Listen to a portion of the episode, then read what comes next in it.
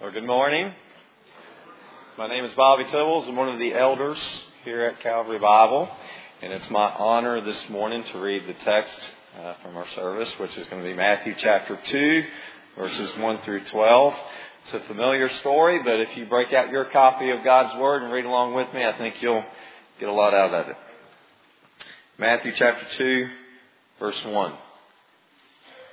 Now, after Jesus was born in Bethlehem of Judea in the days of Herod the king, Magi from the west, or east, excuse me, arrived in Jerusalem, saying, "Where is he who has been born King of the Jews? For we saw his star in the east and have come to worship him." When Herod the king heard this, he was troubled, and all Jerusalem with him. Gathering together all the chief priests and scribes of the people, he inquired of them where the Messiah was to be born. They said to him, "In Bethlehem of Judea, for this is what has been written by the prophet. And you, Bethlehem, land of Judah, are by no means least among the leaders of Judah. For out of you shall come forth a ruler who will shepherd my people Israel." Then Herod secretly called the Magi and determined from them the exact time the star appeared. And he sent them to Bethlehem and said, "Go and search carefully for the child, and when you have found him, report to me, so that I too may come and worship him." After hearing the king, they went their way, and the star which they had seen in the east went on before them until it came and stood over the place where the child was. When they saw the star, they rejoiced exceedingly with great joy. After coming into the house, they saw the child with Mary his mother, and they fell to the ground and worshipped him. Then, opening their treasures, they presented to him gifts of gold, frankincense, and myrrh. And having been warned by God in a dream not to return to Herod, the Magi left for their own country by another way. This is God's Word. Amen. Thank you, Bobby. Well, good morning, guys. Cool. I'm Barbara Asher, the pastor here at Calvary. If you have any questions about our church, feel free to see me after the service.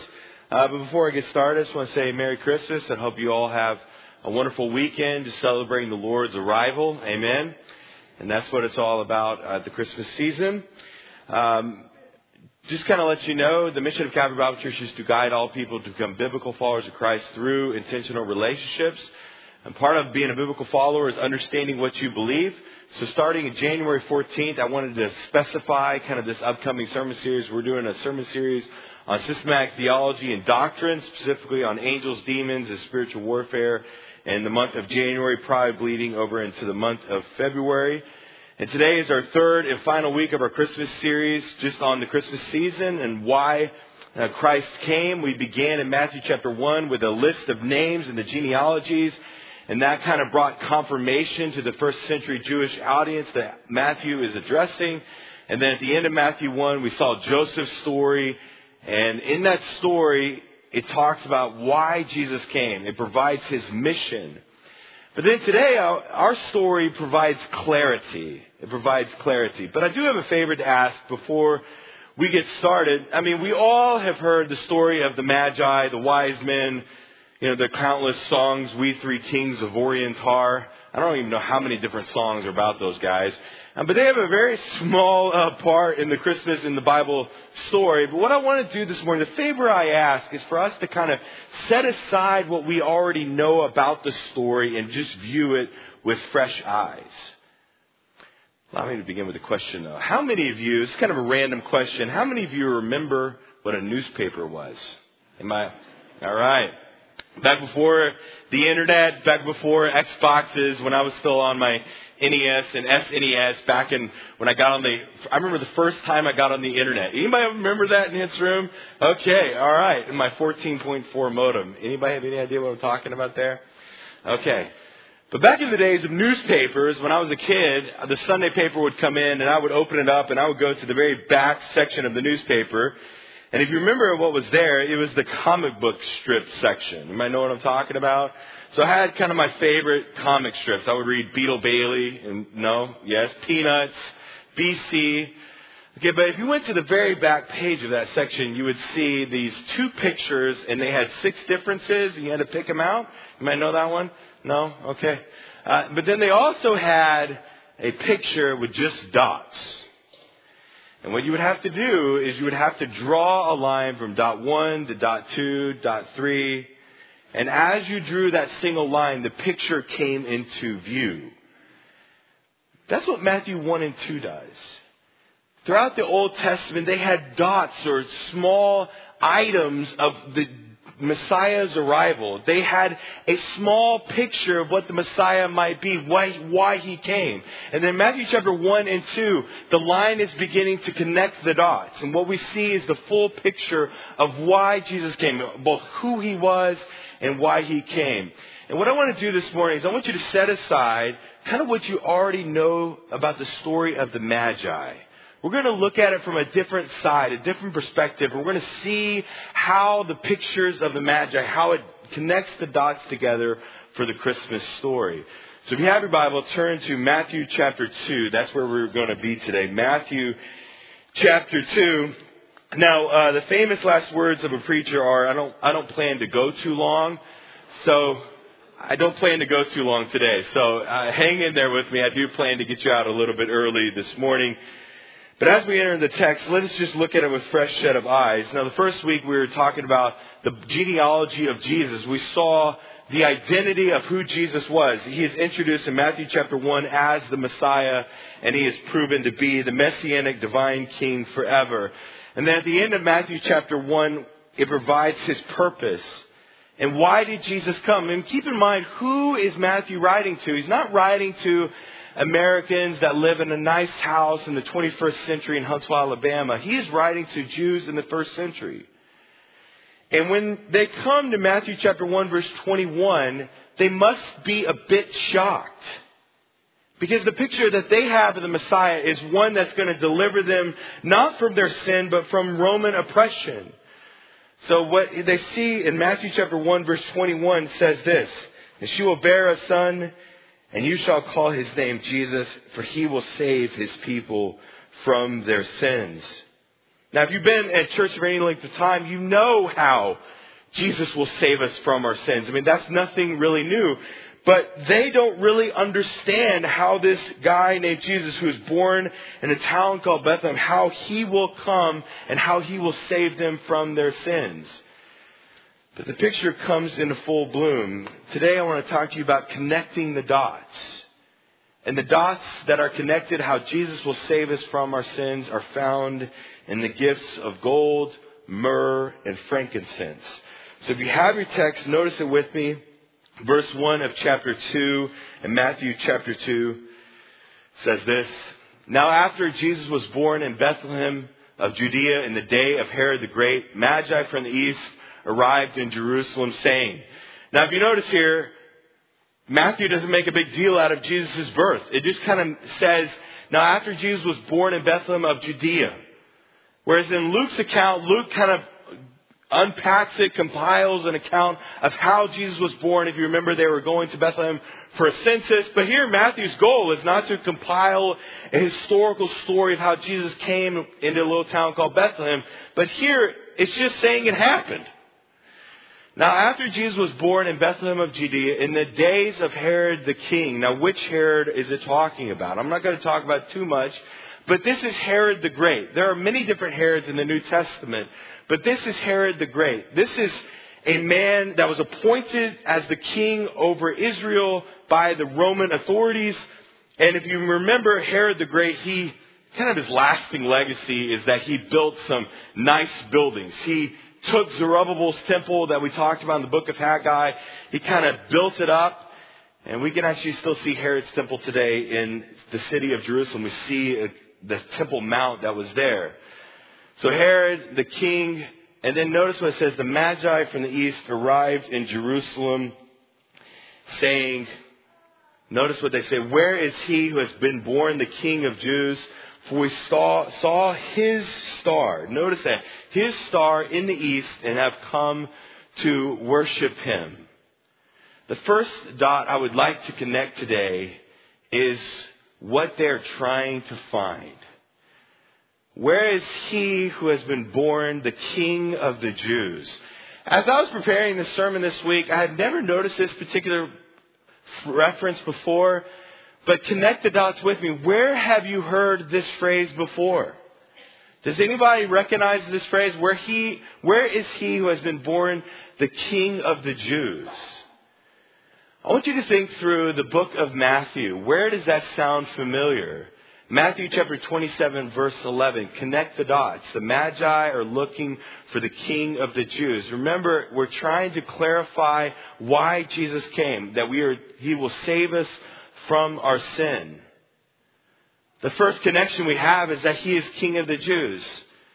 If you remember the story of the crucifixion, what is the sign that is posted above his head on that hill of Calvary? It is the sign that says this exact thing. The Magi say, where is he who has been born King of the Jews? That they are looking for a king, but also that reference right there tells me of the crucifixion. It is foreshadowing how the Savior will save us from our sins, that he will die on a tree, and above his head will hang a sign called the King of Jews. But let us talk about who these Magi are. Now, we kind of take it for granted who these guys are. Now, I'm just going to ruin all the nativity scenes around town. Um, because most likely there weren't three of them. We say there were three of them because of the three gifts that they brought, but most likely there were far more than that. As a matter of fact, in verse two, it's, verse three, it says there is a stir coming from the Magi. So one scholar says that there could have been as many as three hundred Magi to cause a stir. And you think about the nativity scene itself, and they all come in their perfectly, you know, ironed robes and their gold and purple. But they probably didn't look like that. Matter of fact, they probably were pretty mangy looking, okay? Because they were traveling on camels from a distant land, probably from Babylon, to see this King of the Jews. And so there were probably three hundred different Magi, and they're looking for this man. And if you notice here, most likely these men were not Jewish. Matter of fact, they weren't Jewish. But they were probably astrologers in the city of Babylon. They see a star in the distance and they come to follow him. But if you notice, they come to find this King of the Jews, which tells me something about them. That they have been influenced probably by a remnant in the city of Babylon, because they see this star and they associate the star with somebody who is promised from the Old Testament. So connect the dots. They are looking for the King of the Jews. And that reference is the sign that is above Jesus' head. How will he save us from our sin? Number one, by his death. And then if you notice in verse three, how does Herod respond? When Herod the king heard this, he was troubled, and all Jerusalem with him. Now again, let us set aside what we know about this story already. Let us see it with fresh eyes. When I saw verse three, my first reaction was, of course he was troubled. I mean, this is kind of when a coworker says, comes up to you and says, oh, by the way, the guy they just hired in the other department, he was hired to replace you. All right? That's what he thinks. That Herod the Great, the King of the Jews, that was appointed by Rome, that this mystery person that these Magi have come to find is there to replace, in a sense, Herod the King, or at least that is what he thinks. So connection number one, how will Jesus save us from our sin? Because there will be a sign hung above his head that says that he is King of the Jews. And that is who they are looking for in verse one and two. But then also the rest of the dots are connected. Why Jesus came, how he will he save us from our sin. It is connected to the gifts that they give him in verses seven through eleven. Notice what it says in your text. Then Herod secretly called the Magi and determined from them the exact exact time the star appeared. And he sent them to Bethlehem, saying, go and search carefully for the child. And when you have found him, report it back to me, so that I too may come and worship him. Of course, what is he doing? He doesn't want to worship him. He wants to kill the King of the Jews, his competition in a sense. And after hearing the king, they went their way. And the star which they had seen in the east went on before them until it came and stood over where the place where the child was. When they saw the star, they rejoiced exceedingly with great joy. After coming to the house, they saw the child with Mary, his mother, and they fell to the ground and worshipped him. than opening their treasures. Now notice how it describes the gold, frankincense, and myrrh. It doesn't just say a gift, but treasure, something to be valued. Then opening their treasures, they presented to him gifts of gold, frankincense, and myrrh. We all have heard this story before. But what we may not realize is that the gifts themselves help us connect the dots on how this King of the Jews, this Messiah, will save us from our sins. The three gifts are gold. Why gold? Well, keep in mind that these are astrologers, are probably wealthy men from Babylon. The gold here is symbolically representing royalty, that they are giving this gold to somebody who is of royal descent and royal blood. Again, they're looking for the King of the Jews. This signifies, in a sense, his death, that he will be hung on a tree to die for the sins of the world. And then number two, they're giving him myrrh. Now, what in the world is myrrh? Myrrh is a, okay, let me just put it illustrated for you guys. Myrrh is the candle that you light before people come over to your house. All right. Why do you light that candle? Okay. It's to cover up the smell of your home. Am I the only one that lights a candle? All right. That's what myrrh does. Myrrh is to cover up the smell of decay.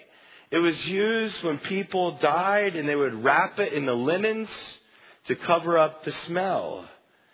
This is representing Jesus' burial. So you have the King of the Jews. How will he save us from our sin? The first century Jews, the, connects, the, the dots are beginning to connect on how he will save us from our sins. He will die on a tree, and then he will be buried. And in his tomb will be placed myrrh to cover up the stench of decay. This is showing to the first century Jewish audience on how he will save us from our sins. And if you know, what does Nicodemus place in his tomb? John chapter nineteen, verse thirty-nine, Nicodemus places myrrh. Myrrh is a sap that comes from the myrrh tree, and it has a stench that would cover over any unpleasant fragrance that is to rise. And then we're going to talk about frankincense. So royalty, his death, his burial, and then frankincense. Frankincense, again, is a good smelling sap or resin. But if you were to look in your Old Testament, if you were to actually do a word search on the word frankincense, you would see that it is mentioned in Leviticus chapter two, verse two. Now, um, many of us just kind of skip over the book of Leviticus. Am I the only one here? Um, we, we kind of get all stuck down in all these strange rules. It's the Levitical law. And if you know, Leviticus chapter two, verse two is talking about the grain offering. And when Aaron would take the grain offering, he would take frankincense, and he would mix it together. And what does it say in verse two of Leviticus two? Is that there will arise a pleasant aroma before the Lord. How will Jesus save us from our sins? Connecting the dots. He will save us from our sins by his death, by his burial, and by his resurrection. That his sacrifice was sufficient, and that he was risen again by the resurrection as a pleasing aroma or sacrifice to the Father to pay for the sins of the world. So as a first century Jew, that they are seeing this unfold, the connect, the dots are beginning to connect on who this Jesus Kai is. And the Christmas story is the story of the Messiah's arrival. The Christmas story, in a sense, began in the Garden of Eden, when sin was ushered into all mankind and into the world, and there was promised a seed that would come from the woman. And as we, as the un, Old Testament unfolds, we begin to see the picture of the Messiah become clearer and clearer and clearer. And then Matthew one and two, the lines begin to find a picture of who he is and how he will save us from our sins. Number one, who is Jesus? We see in Matthew chapter one, he is the Messianic divine King forever because of his fathers, because he is of the seed of Abraham, Judah, David, and Zerubbabel. And then at the end of two, it brings clarity on why he came. We saw Joseph's story. He came born of a woman to save us from our sins. And how will he save us? He will save us from his death as King of the Jews, the sign that is put above his head. He will save us by his burial and by offering his body as a sacrifice and a pleasing aroma to the Father. And the sign of the pleasing of the Father and the sufficiency of his sacrifice is the frankincense, is the sweet-smelling aroma. And that is the story of the Magi, connecting the dots on the Christmas story. Um, but the question I have is this one, is so what? You know, how does it apply to our life? You know, we all are so familiar with the Christmas story that in a sense it's lost its kind of luster, its special meaning, its sense of wonder. I mean, just imagine the Jewish audience in the first century, that they are hearing about this for the very first time. And when I was sitting around my tree this week, this week I was sitting downstairs and I was preparing this lesson, and I be, began to kind of think about the application portion.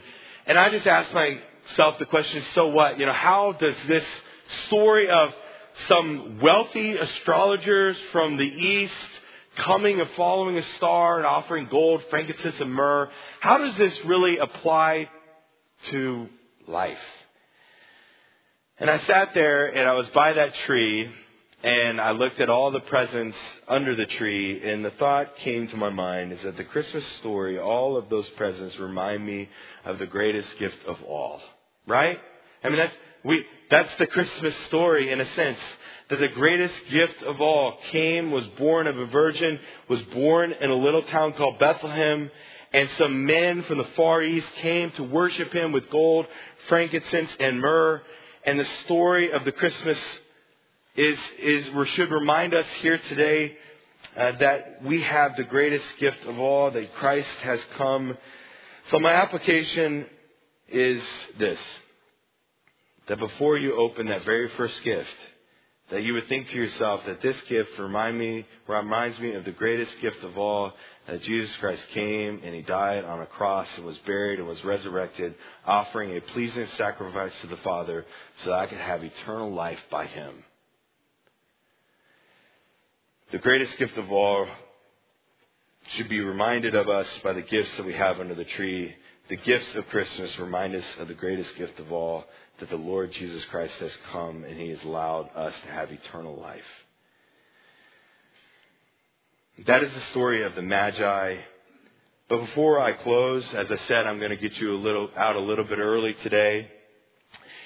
If you do not have a personal relationship with Jesus Christ, if you do not know where you stand with him, if you passed away today and you do not know where your eternal destiny lies, then Christ, as I said, has come to pay for your sin as he offers you the gift of salvation by faith in him.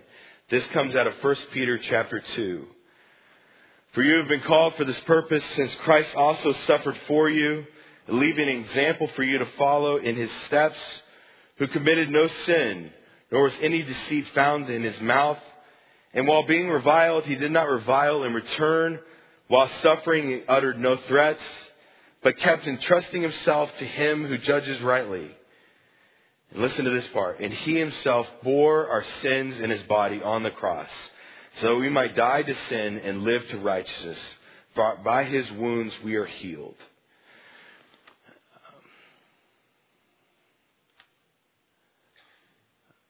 I hope Christmas does not go by without each of us reflecting upon our relationship with the Lord. If you are here today and you are firm in your faith in Christ Jesus, then I would hope that the Christmas season reminds you of the greatest gift of all. But if you do not know Christ Jesus as Lord and Savior of your life, if you have never set aside a moment of your time to place your faith in him, then I can think of no better time than now to make that commitment to the Lord. We in church circles make the calling of the gospel something that is easy, something that doesn't necessarily change anything in our soul, that you can pray a prayer, that you can have this mental assent to believe in Jesus Christ, and then nothing in your life changes. That is so far from the truth, that if you believe in Jesus Christ, that you in that moment are born again, that you have rivers of living water. If you have never been born again, maybe you prayed a prayer, maybe you know the truth, but have never believed in the truth, then today salvation is at hand. You do not have to walk out of this room unsure of your eternal life.